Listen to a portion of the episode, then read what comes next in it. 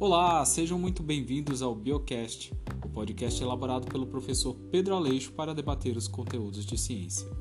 E nesse terceiro episódio, a gente vai falar um pouquinho sobre os reinos dos seres vivos. Mas antes da gente conversar, eu queria que você pensasse um pouquinho na cozinha da sua casa. A cozinha da sua casa tem diferentes tipos de objetos: tem copos, talheres, pratos, é, bacias, panelas, diferentes tipos. Mas eu duvido muito que na sua casa tudo seja guardado no mesmo lugar. Você já parou para pensar por que isso? Olha, se na tua casa você guarda cada coisa num lugar diferente, certamente é para facilitar quando você for utilizar esse utensílio. A mesma coisa acontece na ciência.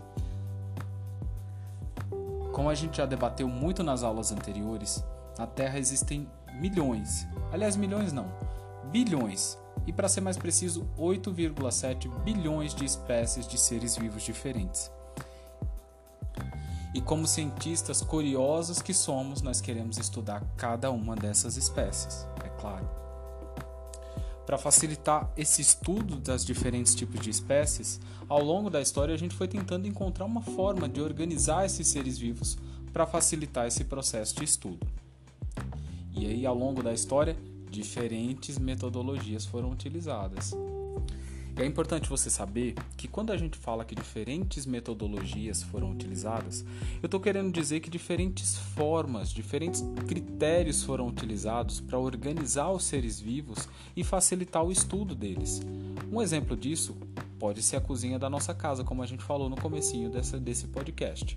Na nossa casa a gente tenta organizar a nossa cozinha é, de acordo com a, com a utilidade das coisas. Por exemplo, a gente coloca numa gaveta todos os talheres, dentro de uma parte do armário a gente coloca todos os copos, todos os pratos, todos eles separados uns dos outros para facilitar na hora de usar. E na ciência a gente faz a mesma coisa, a gente separa os seres vivos para facilitar a sua compreensão, facilitar a compreensão da forma como esse animal vive, por exemplo. Aliás, dos animais apenas não dos animais e das plantas, porque lá no início da história da ciência, a gente não sabia da existência de diferentes tipos de espécies de seres vivos que são imperceptíveis aos olhos nus. Não existia microscópio, então a gente não sabia da existência de bactérias, eh, de vírus, de fungos, que são microorganismos impossíveis de ser observados com os olhos. Então, o primeiro critério que a gente utilizou na história da ciência para separar os seres vivos foi o local onde eles vivem.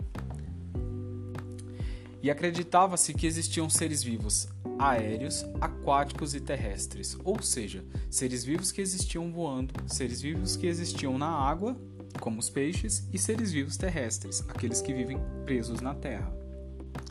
Só que o que acontece é que ao longo do tempo a gente percebeu que essa forma de organizar ela era insuficiente para dar conta de todos os seres vivos. E aí a gente passou a considerar a utilidade dos animais e das plantas para o ser humano como uma forma de tentar separá-los. Essa forma também não foi eficiente, afinal de contas, o mesmo animal que pode ser útil para mim pode não ser para você. Uma mesma planta que pode ser útil para mim pode não ser para você. E aí a gente passou a pensar numa outra forma ainda mais diferente, que é as características que existem dentro e fora do corpo de cada ser vivo. Dessas características que existem dentro e fora do corpo, duas coisas principalmente eram consideradas: a capacidade de se movimentar e a capacidade de se alimentar. E aí nessa época a gente acreditava que existiam dois grandes reinos: o reino das plantas e o reino dos animais. Até que então vem o cientista Robert Hooke e cria o microscópio, permitindo que a gente pudesse compreender melhor o mundo à nossa volta e todas as espécies de seres vivos que a gente não conseguia ver antes.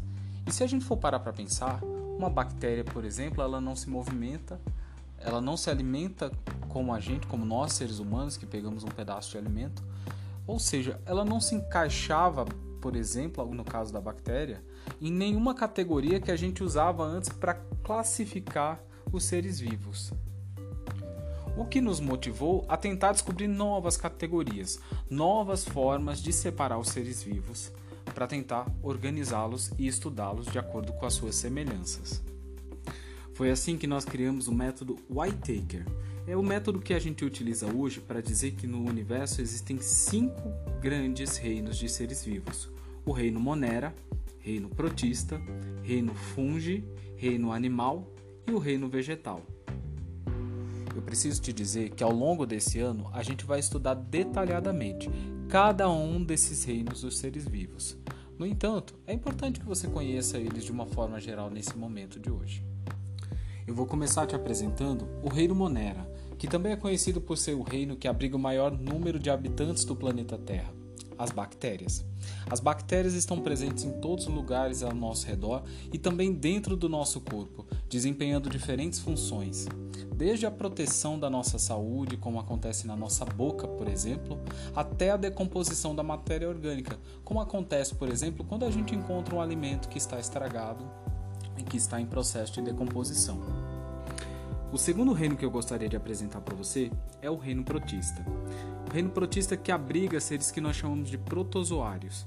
E esses indivíduos que abrigam esse reino são muito diversos, porque tanto temos seres que não são possíveis observar o olho nu, tem alguns organismos que a gente consegue observar o olho nu, temos alguns tipos de alga que faz parte desse grupo, então nós iremos aprofundar o nosso conhecimento sobre ele nos próximos podcasts.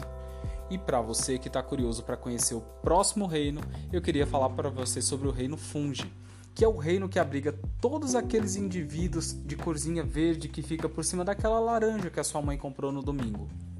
É o reino também que abriga os bolores, ah, o mofo que fica na sua casa no período do inverno.